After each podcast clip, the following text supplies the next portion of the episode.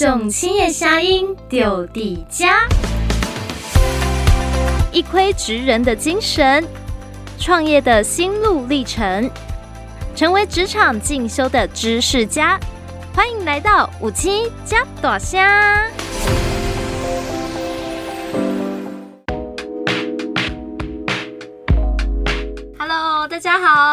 到五七加大虾，我是月月。听众朋友们，你们喜欢看电影吗？你们喜欢什么类型的电影呢？哎，就像主厨一样哦。如果我们不懂吃、不懂挑的话呢，就有主厨为我们清心啊选出一道菜系，让我们直接吃个过瘾。今天我旁边的这位来宾就是这样一个角色。他看过的这个片，可能比大家吃过的米饭还多。我们来邀请来自非常在地的影展哦，南方影展的艺术总监兼策展人黄博乔老师。博乔你好，Hello，主持人好，哎、欸，各位嘉义的听众朋友大家好。对，哎、欸，其实南方影展跟嘉义的缘分应该很久以前就牵起来了。哦，你有被参与在这之中吗？有，其实零八年的时候，我们有有邀应邀那个嘉义县政府的邀请，所以我们有在那个嘉义县的那个表演艺术中心那里放映过一个礼拜的放映时间。嗯，对对对对对，所以其实南方影展在嘉义也一直有巡回活动。哦，对对对，不过它可能不在不在。不在都市里面呢，它大部分是在乡下，比如说那种庙埕啊，或者是一些一些在地社区这样子。嗯嗯，哎、嗯，庙埕、欸、看戏确实是大家以前可能我们上一个爸爸妈妈的时候，嗯，他们就是在庙里看戏，因为那时候到戏院看啊，可能要比较多的钱。那南方影展的南方指的是云嘉南一带吗？还是？哦，嗯。严格来讲，对啦，就是确实是相对于北部嘛，我们都会说天龙国嘛，哦、或台北嘛。哦、相对于台北以外，我觉得应该在台湾来讲都是南部了啦。台北以南就是南部哦。对对对对。嗯，那你是怎么定义南方？南方影展，各位朋友们已经走入第今年是二十一个年头了。对对对。当初创立的人应该也没想到，过了二十年头，南方影展还在。哦哦哦哦，对啊。嗯 一开始起家是在就在台南的吗？呃，一开始起家确实在台南，在其实是由我，因为在我比我更早之前的国立台南艺术大学印象管理学院的教授跟一群学生，就是我的学长姐，他们一起发起这个影展的。那当初其实想法很简单，就是他们觉得说，在就是为什么看影展或者是看。就是戏院以外的的艺术电影的作品，一定要跑到台北去。那他们会觉得自己有这个能力可以策展，而且也做得到。那有老师跟学生用学校的名义去募款，那在公部门跟一些在地政府的赞助，其实都有拿到资金的情况之下，他们就开始办。这大概是两千年的时候的事情。哦，嗯嗯，所以他们都还活着。哦，对对，是。对对。那您您是大概什么时候加入的？哦，我大概是在零八年的时候念研究所的时候加入。那那时候影展其实跟学校的关联还蛮靠近的，所以我有点像是他们在找那种老鼠会。我在因为老鼠会就一个拉一个，一个拉一个，学长拉学弟，学妹学姐拉学妹的情况之下，嗯，我就进去里面，然后他们也没有讲。他们也没有叫我去工作，他们只是叫我去看一看，呃，学长姐在干嘛。那我就去了，然后就看了电影，然后就觉得哇，这个影展酷。那我也想要进去帮忙。对，那大概从零七年、零八年的时候就进去帮忙吧。嗯。那正式在里面工作是在二零一一年的时候，就退伍的时候。嗯嗯。对，然后觉得很茫然，因为那时候那时候伊甸诗还在，所以其实是。呃，伊甸诗那边有有朋友，那他的他问我要不要去做，那我就很困惑，就是很困扰，因为我我不知道我到底要不要去台北工作，我就找了我的，我就去找我学长咨询，嗯，就学长跟我讲说，那你就来帮忙啊，我就说哦，好啊，你是找现在南方影展的学长吗？对对对对对，那他当然会把你留下来啊。你如果是问一电视的学长，他就会说来啊，来台北吧。哦。一个缘分，完蛋！你留在南方影展，对对对，完蛋！对，这事我一直没想通，哦，就就这样子苦了十年了。不会啊，你 还待到现在十年，就代表这里一定有让你想留下来的理由。那对于我们一般的民众来说，嗯，我们不会拍片，那看电影都是跑到电影院。想问那个柏乔，南方影展呐、啊，或者是说影展，跟我们一般电影院的影片是不是就很不一样呢？嗯，确实是很不一样啊。那不一样的原因当然有，其实我觉得台湾的电影生态算是蛮，呃，在我比如说二零一零年之前，我觉得是蛮有一点畸形啊，就是说台湾的戏院大部分其实是由好莱坞电影所载制的嘛，因为。对，因为戏院也是好莱坞自己从国外来经营的。那当然有，也有一些台湾自己的的戏院系统啦。只是因为在，我觉得是，嗯，你如果讲两千年过后的话，由于政策的关系，或者是因为台湾台湾民众其实大部分或者是长久以来都是我们都是看好莱坞的电影长大的嘛。我也是啊，嗯、我是看我小时候最爱就《侏罗纪公园》，我还看了七次。哦，对，就是。可是很可惜的是，其实台湾，你不要讲国外好了，就是台湾本地其实就有很多很特别的创作。那那些创作它不见得不好看，那只是说在戏院老板或者是在片商，就是片商就是买片从国外买片或者在国内买片在做发行，发行可能在戏院或在 DVD 店发行，像现在还有线上发行嘛的情况之下，就他们觉得你的片没有市场，那他们就不会发。嗯，所以那个所谓的没有市场，它当然是以一个大众平均值来看嘛。那在那样情况之下，其实我觉得台湾的民众算是有点可惜，是有很多很好的作品，不是就是他们没有机会看到。嗯，对，那片上那一关就被打住了。对啊，或者是在戏院发行那一块就被打住了。是，那博巧，所以虽然近几年台湾国片是越来越多。你自己这样子看呐、啊，就是在策展。目前我们在电影院看到的国片，嗯，在全台湾有在拍纪录片、影片的人来说，比例还是很小，对不对？这个也是我觉得台湾有点畸形的部分。就其实台湾拍纪录片的，当拍纪录片的那个人口。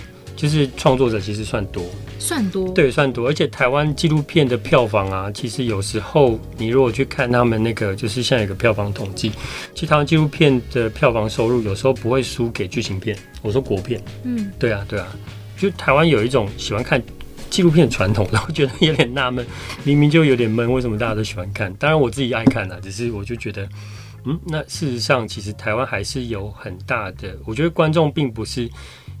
并不是看不懂，而是没有机会看到，这个是比较大的问题。嗯，那我觉得影展，不管是南方影展这种中小型影展，或者是像大到像台湾的可能 Number One 就是金马影展或台北电影节，他们我们我觉得我们在做大家都是一样的工作，就是让大家知道说，电影不是只有好莱坞的电影，或者是电影不是只有大家可能看得到的像贺岁片那样的片，当然那片有它的价值跟它的市场，嗯、那可是。就我们自己来说，就是电影艺术，其实它有很多，就是可以开拓，可以让你除了娱乐以外，还有其他很多很有趣的面向。嗯，所以南方影展可以玩的很多很多啊，因为很多作品等着被发现。那像每一年影展啊，走了二十年啊，哎呦，这个规模是越来越大了。一开始可能从在地做起，再就是跨县市的一个合作。再来就是跟国际片也有一些交流了。那柏乔在这里面的角色是什么？讲简单一点，我的角色其实就是策划一个影展，今年要怎么样被看到？哦，对，就是呃，比如说我今年想要关注的台湾当代社会或者台湾当代影的的电影，有没有什么可以跟国际上的作品做对话的？比如说现在，然后假设现在国外是很流行那种多线叙事，或者是呃纪录片跟剧情片混合的一种形式的话，那为什么台湾没有？或者是香港电影，可能香港最近几年来都在拍本土的题材，因为香港有有有学运嘛，雨伞运动，所以他们在年轻人或年轻创作者在面对自己本土的的议题的时候，因为他们文化流失可能对他们来讲那个。很快，所以他们相对来讲有有迫切的危机。那这个东西如果放在台湾的脉络来跟台湾的创作者或台湾的观众做对话的话，我们会达到什么样的效果？嗯、那可能这个就是对于我来讲，就是我策划这个影展的主要目的。那可能就不是像片商或者是像戏院的考量，是说哦，我这部片进来可以赚多少钱，可以回本多少钱，而是我可以让台湾的观众跟创作者，就是因为这些作品被看到，那。对台湾的社会会不会造成什么样的对对话，我不敢讲影响，而是对话。嗯，嗯对对对。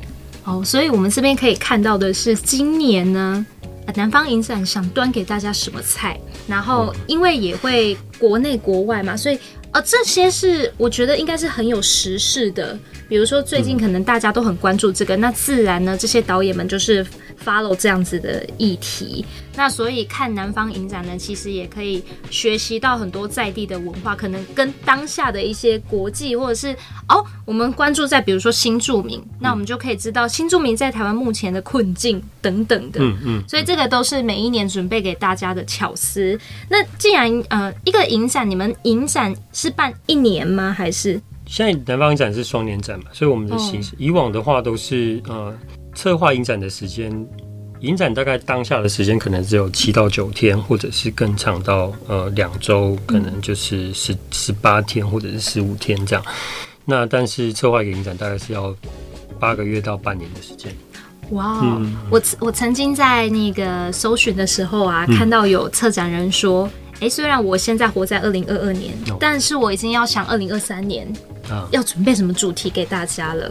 那今年南方影展策展人就是博乔哦，你有已经在想明年要做什么了吗？其实都已经有一些口袋片单了，然后明年也是啊。嗯、明年我觉得如果你在影展待够久的话，你就会知道说，其实创作者会有个趋势。有时候其实我不见得需要去多搜寻或者是去 push 什么东西，而是。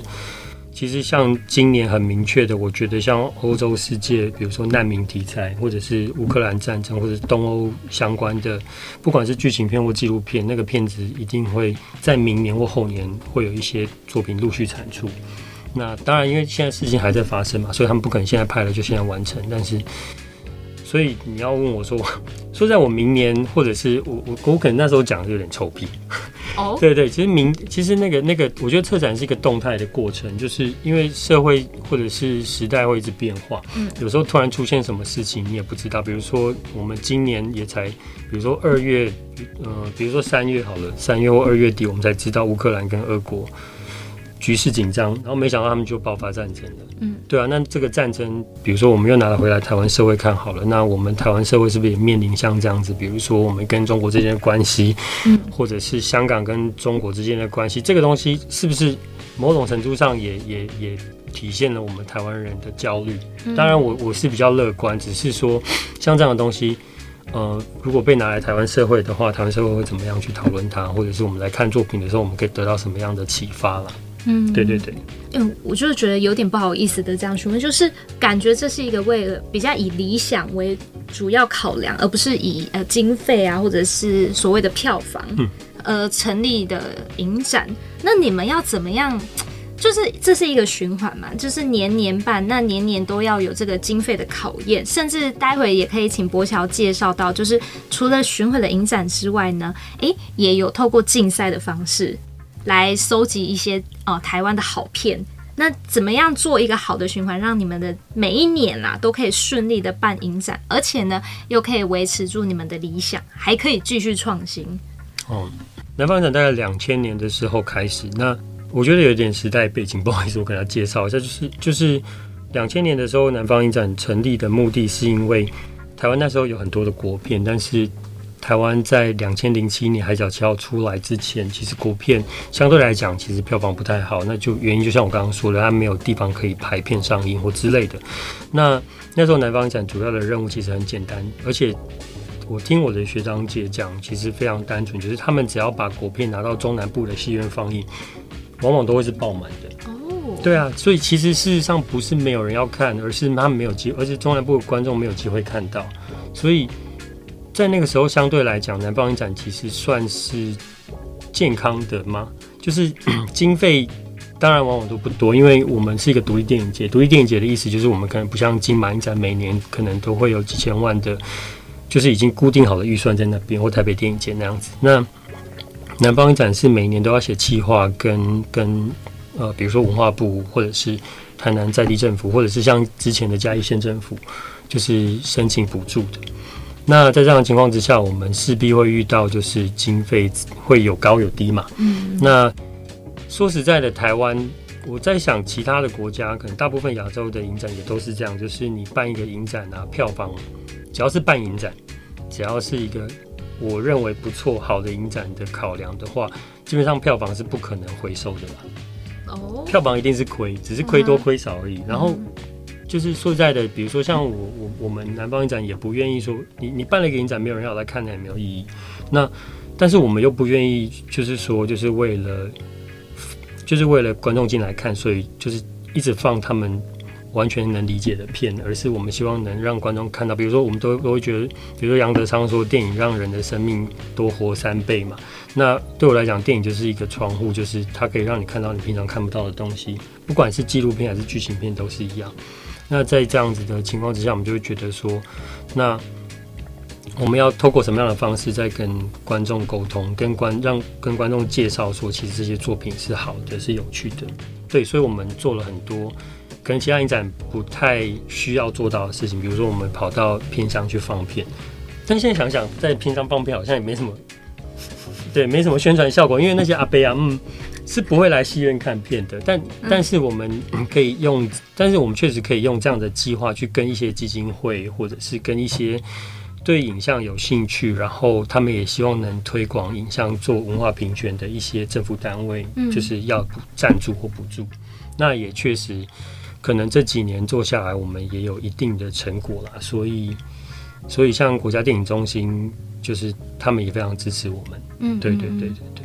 所以你说一个循环，以一个商业模式来说的话，南方影展不算是一个健康商业模式。嗯，那但是我们在。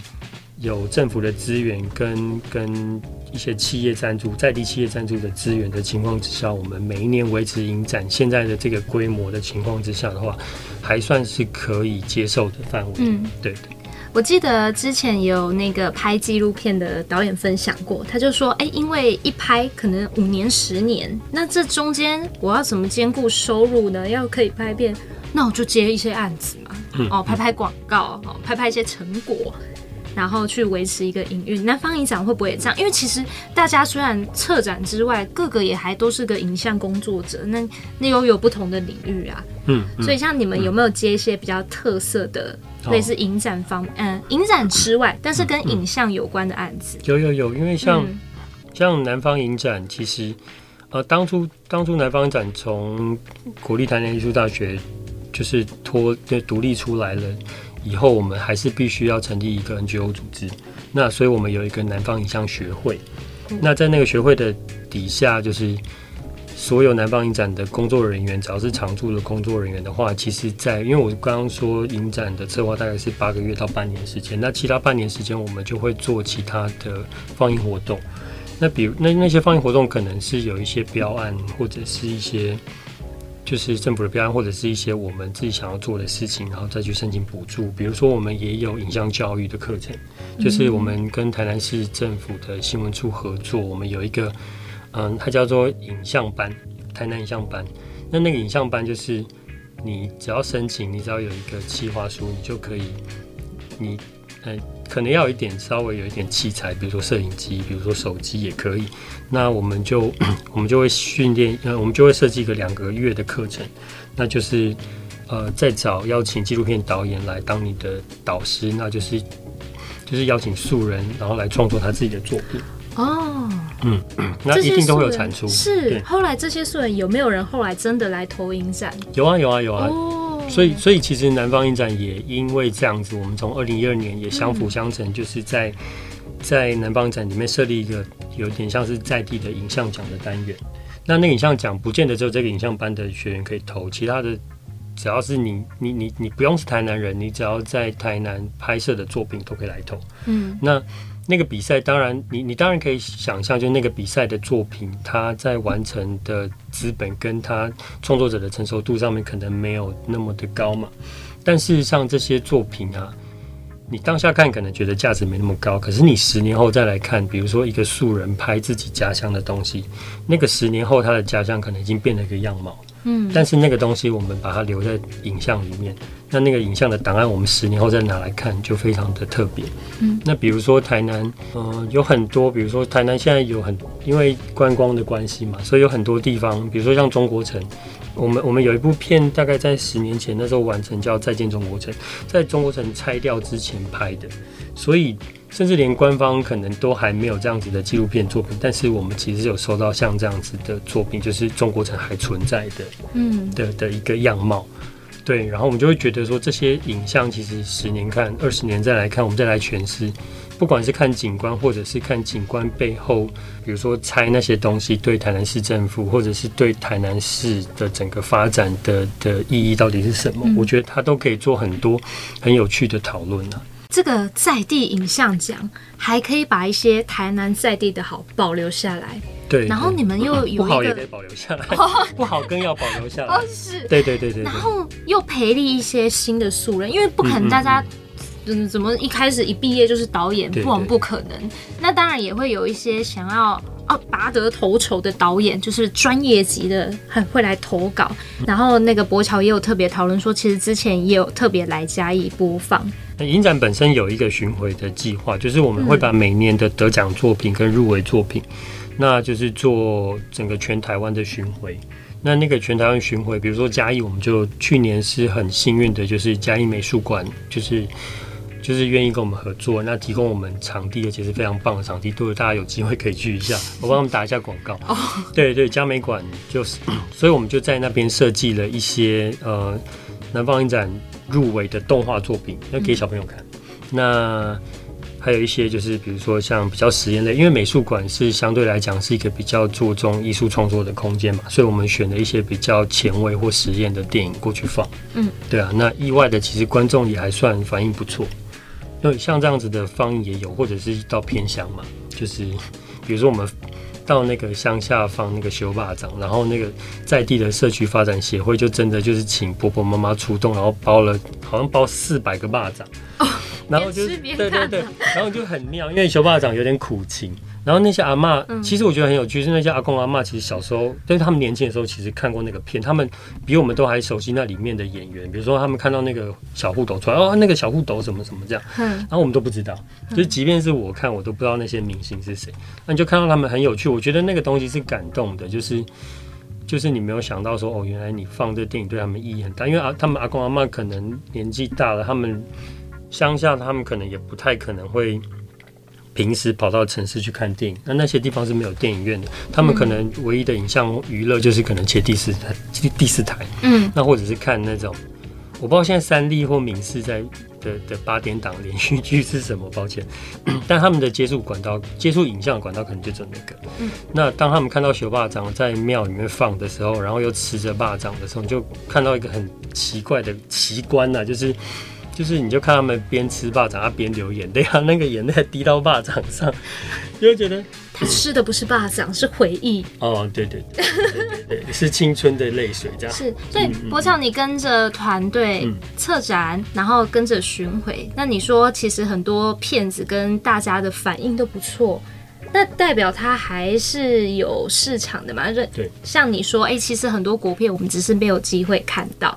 那如果我们现在今年南方影展目前的进度是什么？如果我们要看到作品的话，嗯嗯，现在也好像还有点言之过早，但是、嗯、但是今年可以肯定的是说，我们呃影展会在十一月的时候开始，但是我们在七月到九月其实就会有所谓的巡回。那那个巡回有点像宣传场，那这个宣传场的话，我们应该也会是在，我们不会全台湾，因为全台湾的话，我们同时还要兼顾到南方影展还有竞赛嘛，因为我们的竞赛是全球华人影片竞赛，所以全世界的华人你知道作品或者是拍华人相关的作品都可以来投，所以一年大概有七八百件，嗯，非常多，我们都要把消化完，那很恐怖，嗯，所以我们的巡回可能会可能会 focus 在呃嘉义、台南或高雄。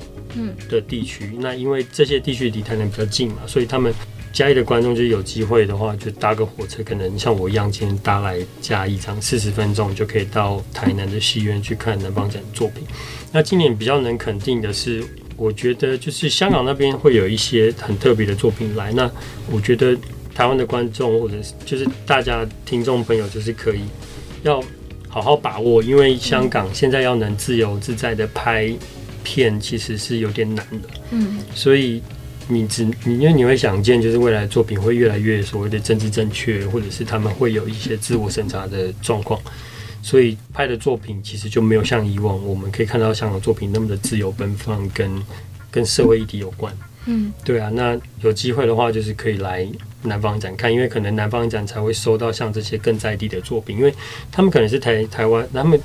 比如说南方展跟跟金马影展的差别在于，金马影展可能会接受的是在工业里面比较成熟的作品，那南方展接触到的可能更像是我还没有成名之前，那我还是在一个独立电影工作者的状态之下，那我没有我没有资金方的压力，我是想拍什么就拍什么，比较能坚持自己想要拍的一些偏自己创作层面的精神的东西的时候，那那些东西的力量，我觉得相对来讲是比较强的。那那个东西其实是会对比起你在戏院能看得到的作品还要来的更有，我觉得更有力道一点啊。嗯，那也当然会比较任性一点。所以任性指的是会比较深奥，是不是？有可能，有可能。可是那这样子这样影展的作品，你觉得会适合什么样的观众来看？比如我可能太小，我我看不懂啊。哦，太小看不懂。嗯可能就有点没办法，那就等你长大一点。其实我我我一直觉得影展没有拒绝任何的观众，即便是我自己会，我我周末也看好莱坞电影啊，我我我也会上电影院看蝙蝠侠，看变形金刚就算了，变形金刚我眼睛会眼花缭乱，我就 对。但是就是我觉得看影展啊，影展这种东西，我觉得是很看缘分的。就是当然，比如说我是后来我是半路出家念电影相关科系，所以我可能在。在在念在看电影上面，我可能会更多一些。比如说，我看的是他怎么去讲故事，他的，然后或者是他的技术层面是什么，或者是他在写故事的时候，他的人物角色到底写的仔不仔细，嗯，到底有没有把它还原成一个人的身份，而不是叫他去演。那一般人呢？一般人，一般人，我觉得就是看缘分。我觉得就是。Oh. 对对，就是如果你觉得好莱坞电影你已经看腻了，或者是你其实好莱坞电影还或者是一些商业片商发行的电影，其实很容易，因为现在还有网络，还有 OTT 平台嘛，其实你要看电影随点击看都有。嗯。但是像这些没有被买的电影，你要看的话，你只有在影展能看到。嗯。那我觉得缘分就是这样子，有些片子就是你在那个 timing 还没来的时候，你去看，你就是看不懂。连我也看不懂，我有些片子，我说实在，我我也看不懂，那就是不合我当时的痛调。那可是有些片子，就是你一看的时候，你就意外的会发现那个东西会打到你。我不知道，那可能是你的生命经验跟那个创作者他讲的故事有关，或者是他拍的里面的东西很炫或什么。那那个东西是你以前从来没有看过的。我必须要说，那个这样讲有点恐怖，就是它很像是你小时候第一次喝可口可乐，那可口可乐就有点像毒品，就是那个东西，就是你看了看到了之后，它就会在你生命里面留下某些东西。那那个东西，你就会觉得啊，你回来再看好莱坞电影的时候，你还是会喜欢，你还是会想要娱乐，但是你会有一种回不去的感觉，因为你看到了更有趣的东西。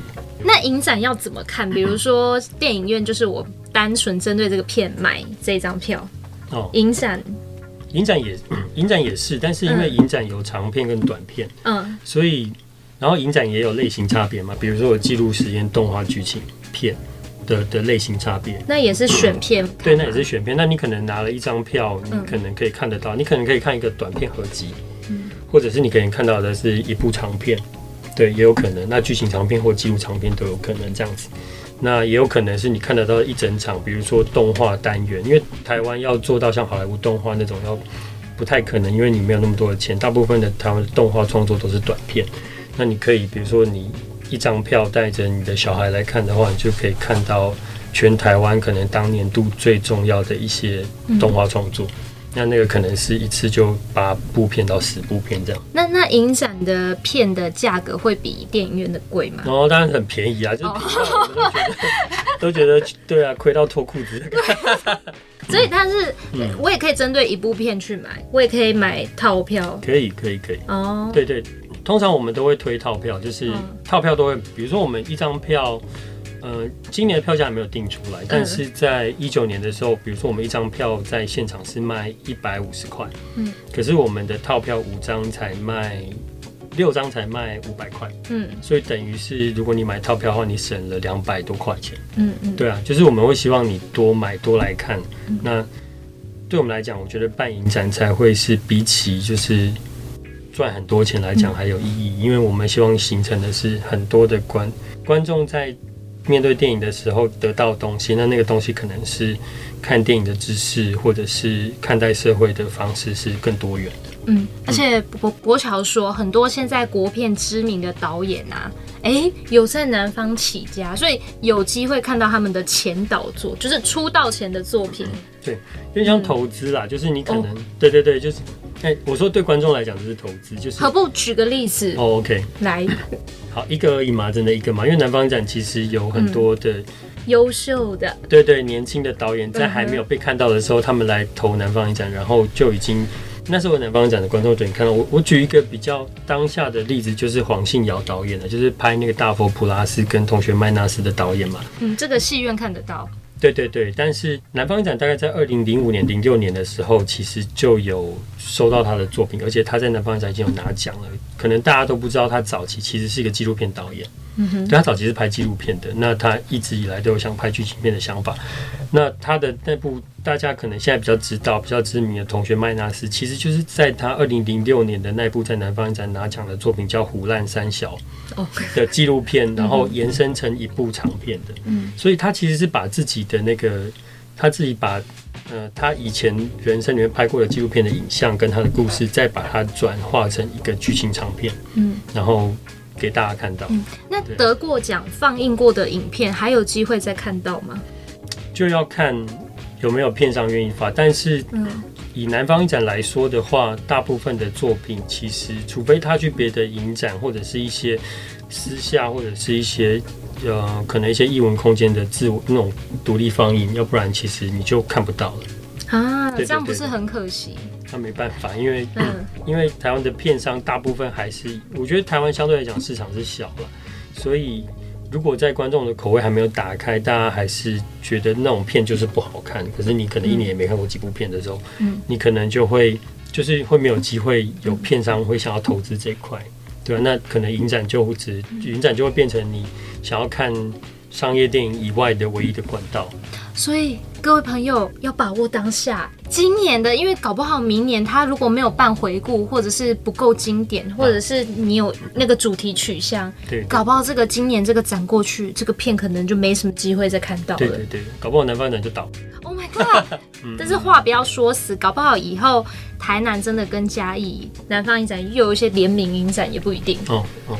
现在各位还在增建中，再请博乔告诉大家今年的增建规则。OK OK，嗯，哦，征件哦，其实就是，就是你去年大概呃，去年一月之前，哎，去年一月之后完成的作品，嗯、到今年就是六月之前完成的作品，其实都可以来投啊。那，那怎么样的东西你算作品？嗯、就是你你可以收。其实南方影展因为没有，我们没有收费，就是。其实，在国外很多影展，如果他用手机拍的，可以？可以啊，可以，可以啊，当然可以啊，当然可以。就是，嗯哼，呃，我们有一年的，我们有一年的那个，他没有得奖，但他是实验片入围。他就是一个年轻人，他用手机拍，那他拍的是他自己跟他其实那个那个手机影的的里面的影像，大部分是他跟他女朋友出玩出游玩，以前女友出去玩的影像，不是限制级的，不是不是不是，哦、那。嗯对对，然后他就用那些影像，然后再加上他自己后来的一些口白的声音，然后那个影像其实是非常跳接，而且有时候他的剪接是，我觉得是有一些对话的诗意的。那他讲的是失恋之后他怎么去看待他们这段关系，他去回顾，嗯，然后他就入围了。他只是用手机拍而已啊，对啊，但是因为他很有创意啊，对对对，就所以其实我们我觉得南方影展或者大部分独立电影节在要求的不会是你的影片到底有多。高的工业水准，或者是你的技术有多好，你的灯打得多漂亮，你你的技术有多强，你摄影有多棒，你摄影机有多好，嗯，而是你你在做创作的时候，你选择的那个你拍片的形式，跟你讲故事的方式，有没有好好的符合你的。你的你想讲的东西，就是你的故事。那还有就是诚意，我觉得那些东西会体现在你的作品里面。其实你会看到那个片子的诚意的。嗯，那、啊、那个片子如果有诚意的话，你就会感动人。那那种感动人其实是跟经费跟你的器材是没有太大关系的。嗯，那在这样的情况之下，你就会，你要你不要讲入围南方影展，你入围其他影展也都很有可能啊。哦，对啊，对啊，对啊。了解，嗯，所以呢，想要看更多有创意的，然后很在地的，还有最近有什么议题值得大家关注的，就可以锁定南方影展。对对对。好，那我们也会把相关的一些，比如说增建的资讯啊，跟你们的一些活动，比如说到时候巡回的时候，也许有机会邀请导演做放映的座谈会，对吧？这个也是会有的，嗯、会，大部分一定一定会做的。嗯，就是我们会希望把把把创作者跟跟那个观众做面对面沟通嘛，啊，你如果觉得不好看，就直接骂他。然后 对，不要不要怪我们骂他。哦，了解了解。好，那今天呢，就是我们带给大家二零二二南方影展已经启动了。嗯，好的，那希望今年顺顺利利，明年还可以继续看到影展。会啦，会啦。对，好，刚刚都是开玩笑。好，今天非常谢谢博乔，谢谢你。谢谢谢谢。好，我们要跟大家说再见喽，拜拜。拜拜。以上节目由嘉义县劳工暨青年发展处直播。